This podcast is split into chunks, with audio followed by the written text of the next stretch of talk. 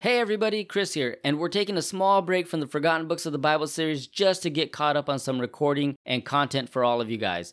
But don't worry, we aren't leaving you with nothing to listen to.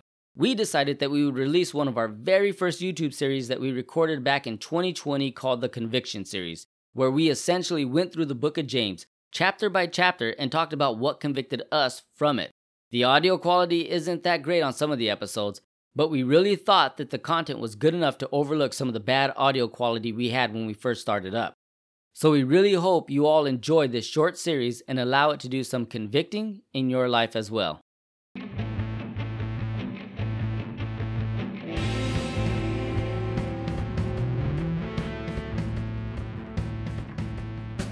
All right, welcome back to another episode of your church friends conviction series. I'm Chris. I'm Murdoch. A little slower on that intro because I was going to say podcast and then I realized this is the conviction series Well, for our YouTube and not the podcast that will be coming out shortly. but if you're watching it on YouTube and you do what I do, that you're not watching the video and you just have it playing, it's kind of like a podcast. Yeah, kind of very similar like that. So, chapter 4. In our confession series? yeah. This no, one- conviction series. Conviction, confession, ouch, whatever we want to call it. Torture ourselves with. No, it's is it torture if it's good?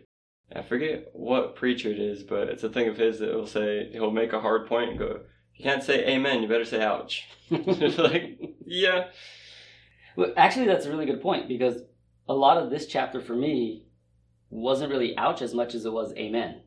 mm, So that's I'm glad you brought that up because a lot of when I read this, it didn't really hit me like chapter three did, where I just realized I'm not good at words or saying nice things to people. Uh, this one was just more of like, yeah, I agree with that. mhm. I agree with that. So I'm glad you brought that up because this to me is a more personally, amen. I think his name's Voddie Baucham. Voddie Baucham. I was hearing everything that you're saying. I wasn't doing that. Oh no, I have the thing. I hear what you're saying. I was kind of the same way with chapter four. There's stuff in there that I can see or that I'm trying to be more aware. Is this currently where I'm at? Um, also, I mean, I could see I've definitely gone through some of that, Mm-hmm. but then there's also there is just good stuff here that people need to know. Yeah. That when I first read through James, I was like, I'm really glad that I know that now. So, yeah, You want to start us off then? yeah, let's just start with uh, the first couple verses, one through three. So I'm coming out of the Common English Bible. I know that you're using different translation. I'm always switching up the translations. It seems. Uh, what is the source of conflict among you? What is the source of your disputes? Don't they come from your cravings that are at war in your own lives? You long for something you don't have, so you commit murder. You are jealous for something you can't get, so you struggle and fight. You don't have because you don't ask. You ask and don't have because you ask with evil intentions to waste it on your own cravings. And for me, really starting off, this is a thing that I always want to check myself on. It can be easy, like, no, no, no, that's not where I'm at. But I really want to make sure that I'm not just glossing over something like, no, that used to be an issue. Especially because I know how much some of it has been an issue for me in the past. Alright, so they're saying you have your own cravings, all this is causing issues between all of you guys. And he goes, Hey look, you want something you don't have, so you commit murder. Like for all of the stuff I've done, I've never committed murder, at least not to my knowledge. Not directly. I mean, used to do stuff, who knows what came from all of that, but I'm only joking. Conviction, not confession. yeah, confession, yeah. Looking at that. But then we bring in Jesus, right? He goes, Look, you've heard it said don't commit murder, but I'm Right. telling you don't be angry at someone, even go to the point of calling them an idiot and harboring that in your heart. So it was like, yeah, where am I actually feeling with my relationships with different people? Mm-hmm. And especially, you know, seeing what what's not there. I think that here it really does come down to actually committing murder, but I do have to check myself on the deeper level that Jesus takes it to. Mine says you kill and covet. And what I thought, obviously, yes, the physical aspect of maybe someone was killing someone else, but the you kill a relationship Mm. or you kill something else, but you can kill a, a relationship because you want something that someone else has.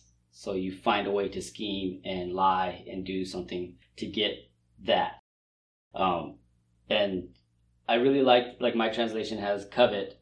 And for me, it was really cool because that is the last of the Ten Commandments, right? The thou shalt not covet. But that one can easily lead you to breaking all the other ones. So when I covet Mm. something and I want it, I'll lie to get it. I'll uh, kill to get it. You know, and even where I can not honor God's name, because if I'm a Christian and I'm coveting something and doing all these manipulations to get what I want, then I bring dishonor to God's name by my actions. Um, so it's it's really interesting that that's the term used because we can do that hmm and we can hurt relationships and friendships and just cut them down because we wanted something.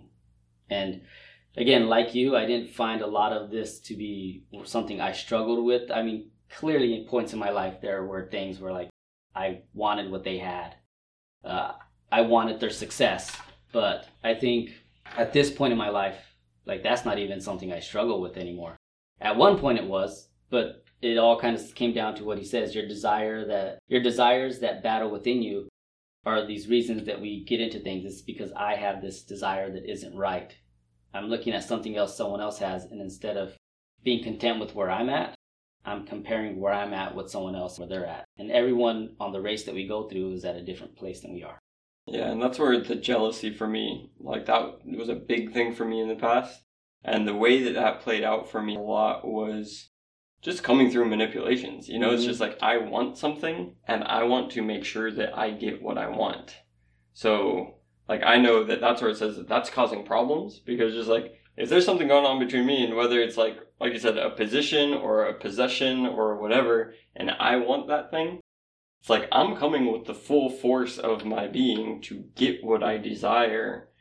And of course that's going to cause problems because it's like, I don't really care the fact that you have it or why you have it or whatever. Or if I'm thinking, can we both have it? Like, you know, it was just coming from that place of, no, I'm going to do what I need to do in order to get that thing.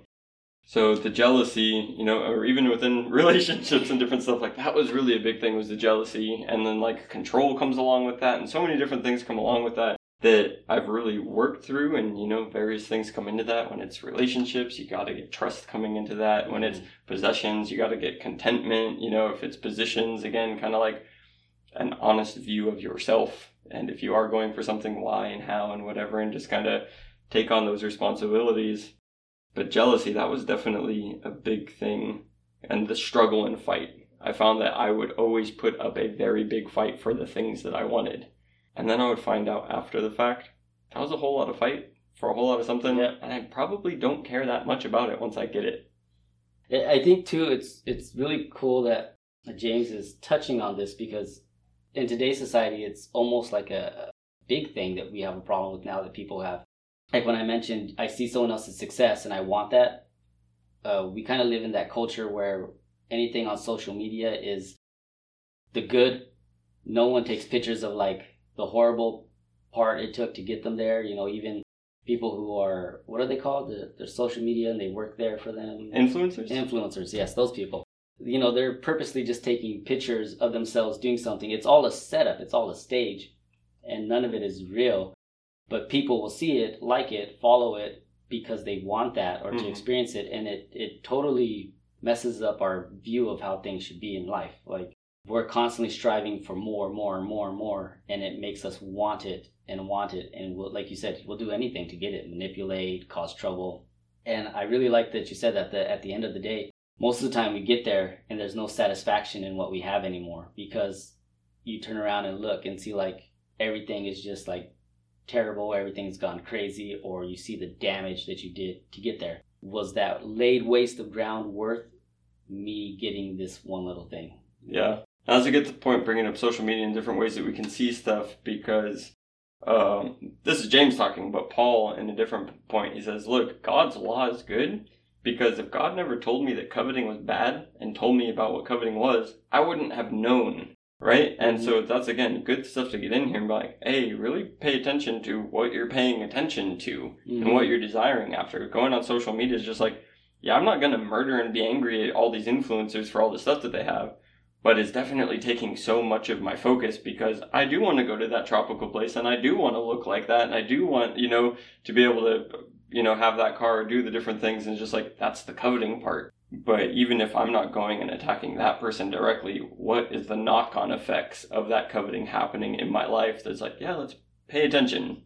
I really like that too because in the point there, that's then breaking uh, "You shall have no other god before me," because when we put people in that perspective, they're now the god, and that's a priority in my life, and it's number one instead of God, and things become number one in my life instead of God. Mm-hmm. Um, I, I think like with me, when I look at people who covet, it, it's just really someone who's looking for that that magical something that will make their life better, right? It, if I get this one thing, everything will be better. Mhm. But the real problem, what James is telling us, is the problem is within you. It's your heart. Your heart is the problem.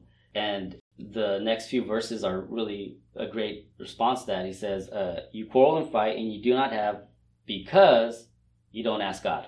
And when you ask God, Yeah. you just want it for your own Yeah. selfish uh, intentions.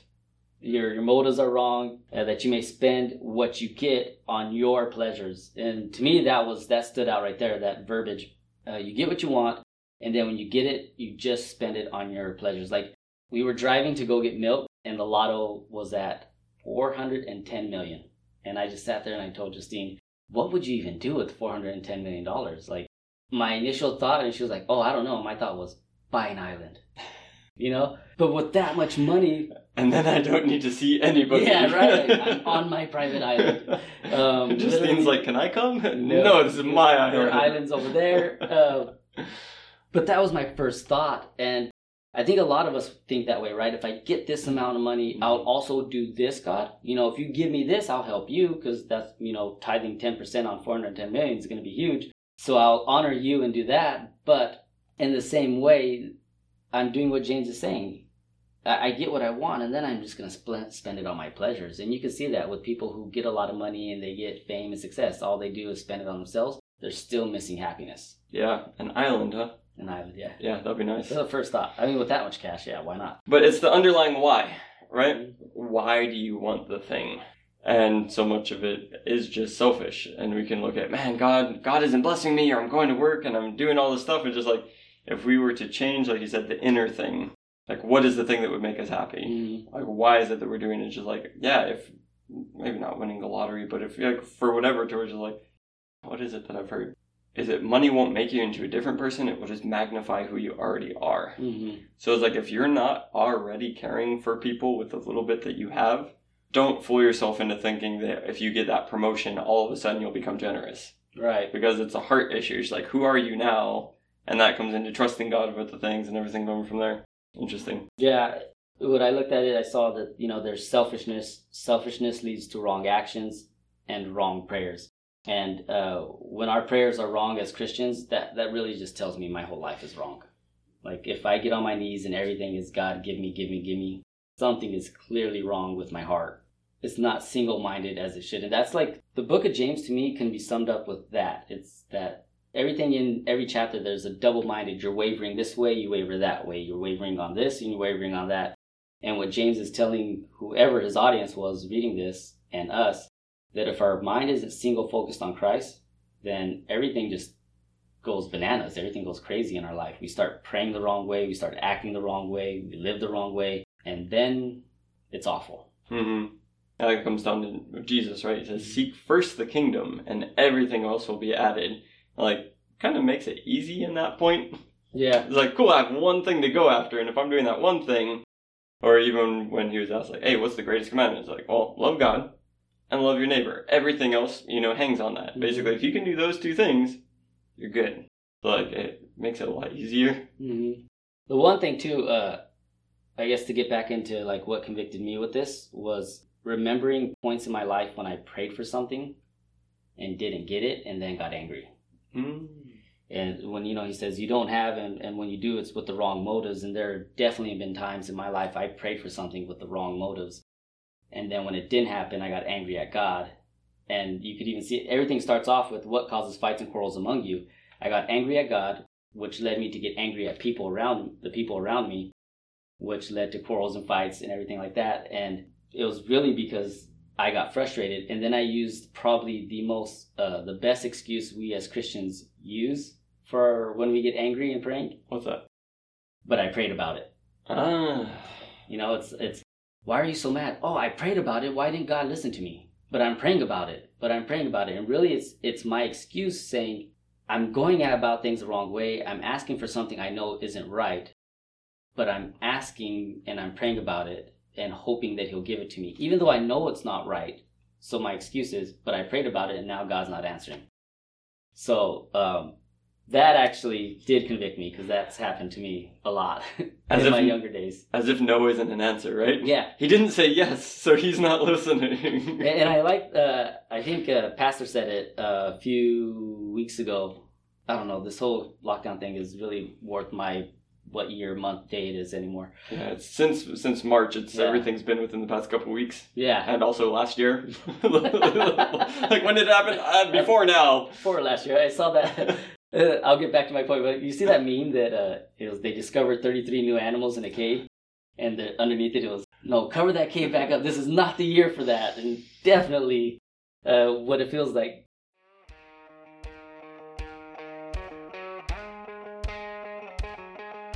Howdy, this is Sheriff Jay Arkansas, and I'm here to bring order to the Wild West of your flesh with some convicting truths. Why are you constantly fighting and quarreling? I'll tell you why. Because you want something you don't have.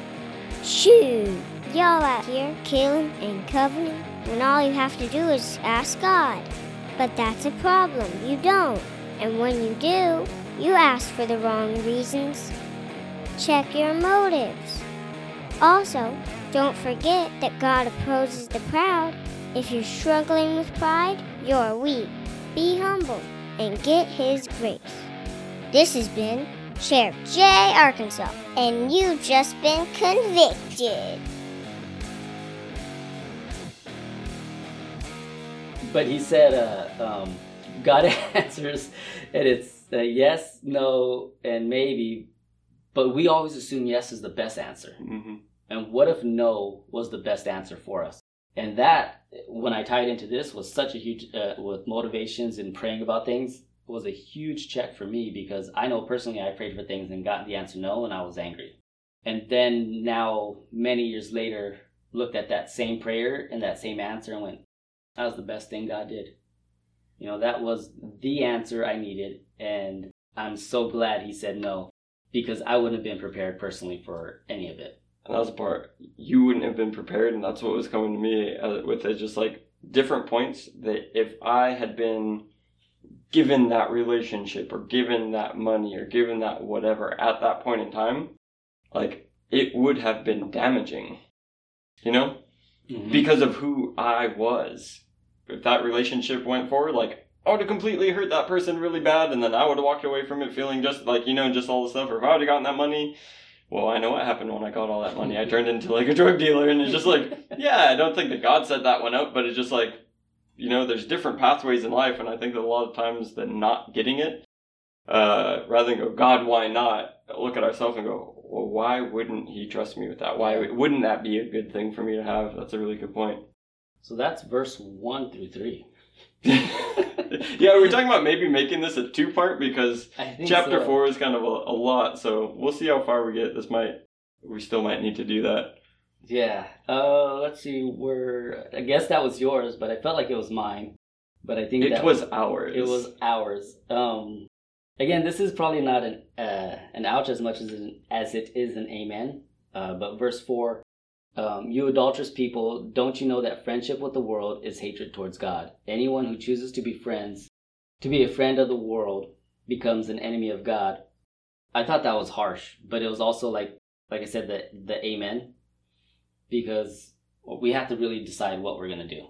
I can't love the pleasures of the world because that's gonna lead me to what we just talked about. I have to love what God wants for me in my life, and I have to accept that and embrace that. And if I don't, then I'm I'm chasing things that don't mean anything. I'm chasing after things that aren't important. But it's the verbiage again that you get from James. Like I'm assuming he's talking to Christians or believers, Mhm. and straight up, you adulterous people. And going back to some of the other stuff that we looked at, he called um, what was it? Worthless. Yeah, worthless, wicked, Wicked. mur- murderous. Um, so it was more of a like, amen, ouch, amen. Uh, but I guess I'm not there anymore. But I understood that really what it came down to. I understood that in my life personally, there were times where, yes, I did chase after things that weren't from God, and they didn't lead to anything that felt good. And now looking at it, I can definitely see that and say, you've got to choose. At one point in your life, you've got to choose am I going to follow God completely or am I going to just veer off to my own side? And uh, I kind of think of my kids. They give me the most lessons about God ever. And uh, my youngest son, Reed, we're just trying to like go somewhere and I follow me. Just follow me so we could get through like this crowd or something, right? Just follow me. And I turn around and look and I'm like, where do you go? And I That's see him and I grab him and I'm like, come here. I said, son, I just told you to follow me. That's all you have to do is follow me. It's easy. We could get from there to there if you just follow me and we could do it quickly. And then God tells me the same thing. If you just follow me, stop trying to choose what you want. Try to stop doing things your way. Stop trying to go after things that don't mean anything and just follow me. You could get there a lot quicker. So, yeah, I guess maybe it was a conviction. As I talk about it more, I Mhm. do see the ouch in it more. Yeah. I like how I said your youngest son when he's your only son. Oh, did I? yeah. Your youngest son. We, I got it. Youngest Wh- child, Whatever. yeah. Like, how many kids does that guy have? Just the two, thank God. It really is, and there's a couple different things for this that when I was reading through it, that it brought to mind. Uh, one, you you might be familiar with it. It's a kind of a sermon illustration. I couldn't tell you all of the details or where it comes from because probably every preacher tells it differently. But I think the guy was having a dream, right? And in his dream, there was two two sides of field with a fence in the middle, and he was on on the fence, and like one side the devil like was on that side, and then God or an angel was on the other side. Mhm. and they were both trying to like you know convince him or make the argument or whatever. But he stayed on the fence. And when it came to the end of the dream the devil said okay well you're coming with me then. And he goes what do you mean? I never chose you. I was on the fence. And the devil goes i own the fence. Mm.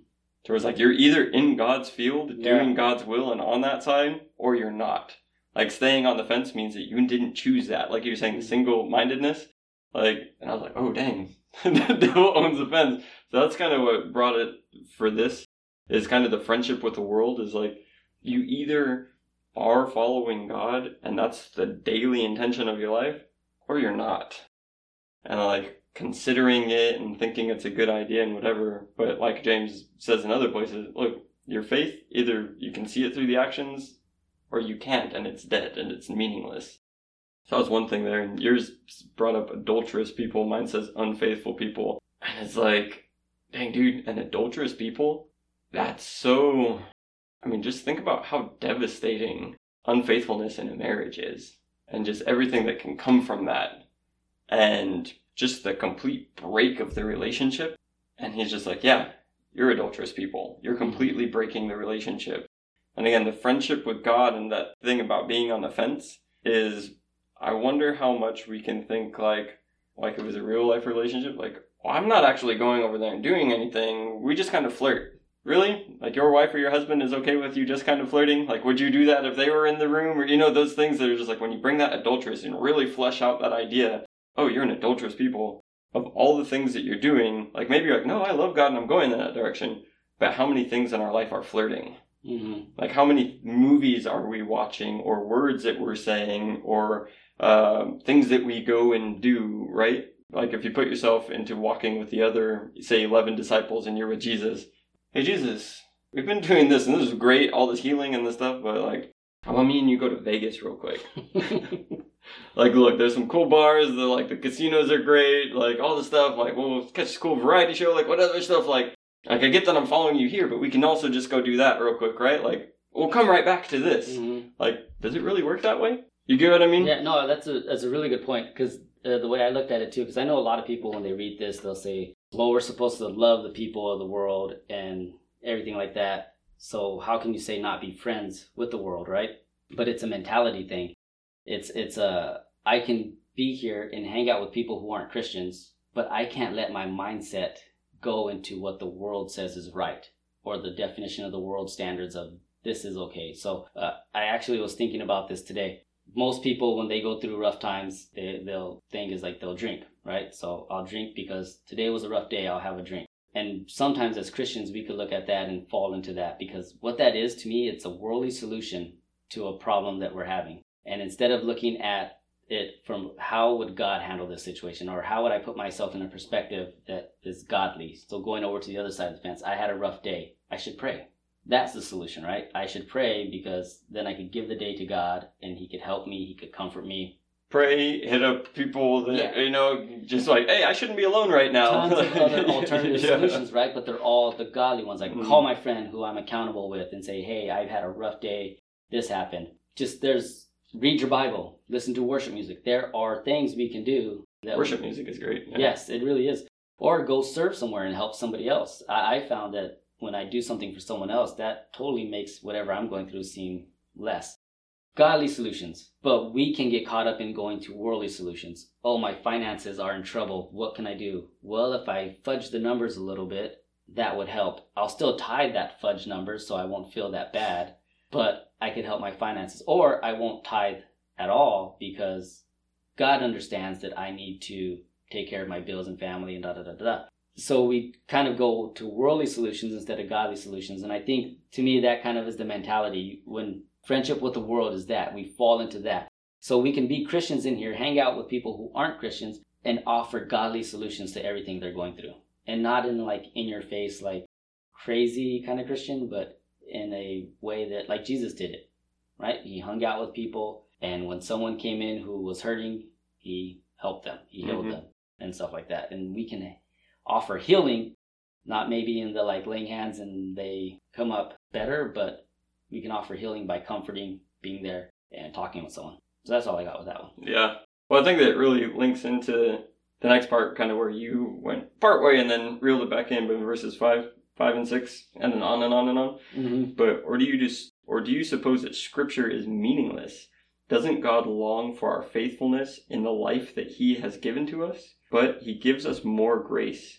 This is why it says God stands against the humble. oh, Sorry, stands against the proud, but favors the humble. Like, do you suppose that Scripture is meaningless? And I really tie that into friendship with the world. Like, here's God telling you all these ways to be living, and like, hey, don't get into that thing, don't get into that thing, really spend your time doing this thing. And to treat it as meaningless, there's like, yeah, whatever, I'm just gonna do my own thing. Right. And doing your own thing fully is God stands against the proud. When you stand against God and say, I can do my own thing, I don't need to submit myself to whatever kind of advice or commandment or anything that you're giving me, I'll come to you when I want you. Like, that is a very dangerous spot to be. And again, it goes down to right now, I feel like I don't struggle that hard or a major conviction that this is bringing up, like, there it is in your life right now. But it's really making me think, is there anything that I've just become acclimated to that I have been so proud in that area for so long that I've not been submitting in?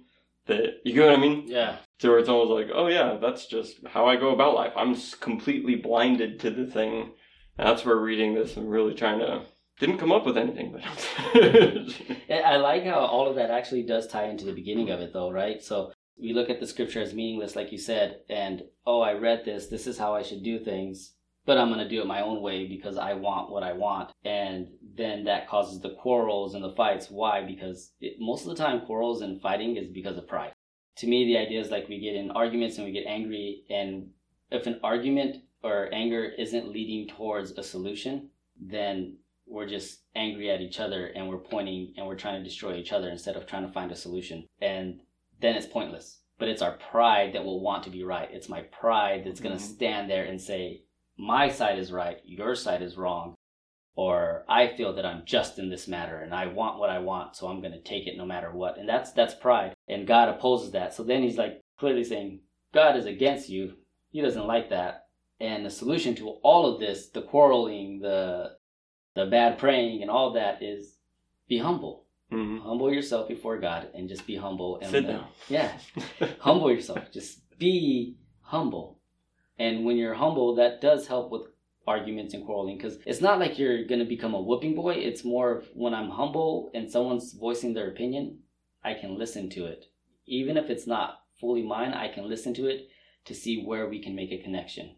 When I'm humble, I'm not chasing after the things other people have because I'm content with where I, I'm at and what I have. And when I'm humble, my prayers are right in line with what God wants and not with what I want. So I think that's a it's a really good way of kind of tying in those Mhm. first six verses. Yeah, it was a few years back. I kind of came, was just really thinking about that and came up with just, I shouldn't say I came up with, I'm sure plenty of people, but just strength and humility. that when I'm filled with pride and need to have my way and all that stuff, like it's a really weak position because it's like you can't be challenged. It's like you're so weak that you can't be spoken to, Mm. or that somebody else can't be right, or that like you know so many things. It's just like you're just so weak and like you can't put yourself underneath somebody else's authority, especially underneath God's. Right? It's really weak and childish and immature, but there is a strength and humility to where it's like to be the type of person that can take on something and truly consider it and maybe only part of it's true, maybe all of it's true, maybe whatever, and just be able to go from that point, like that is a strong person because you can take that hmm and work with it without it absolutely shattering you. Right. Like pride just rules over. Fun. Yeah. If you're struggling with pride, you're weak. Conviction series. Conviction series. All done. Actually, I, I do think that's a good part uh, to wrap up. And I, I kind of had the gut feeling when I read chapter four, we weren't going to finish chapter four. I Um, really like where we're gonna start for next week, though. Yeah. that is a great kickoff point. Yeah. So uh, I think that's everything we've got for this one. So I'm Chris. Murdoch. Uh, don't forget to do that follow thing, click the like button, subscribe because that helps us out, and uh, share it. Share it with your friends and anyone, and also share what you feel like convicted you from this part, and we'll be sure to reply and answer. So, see you guys.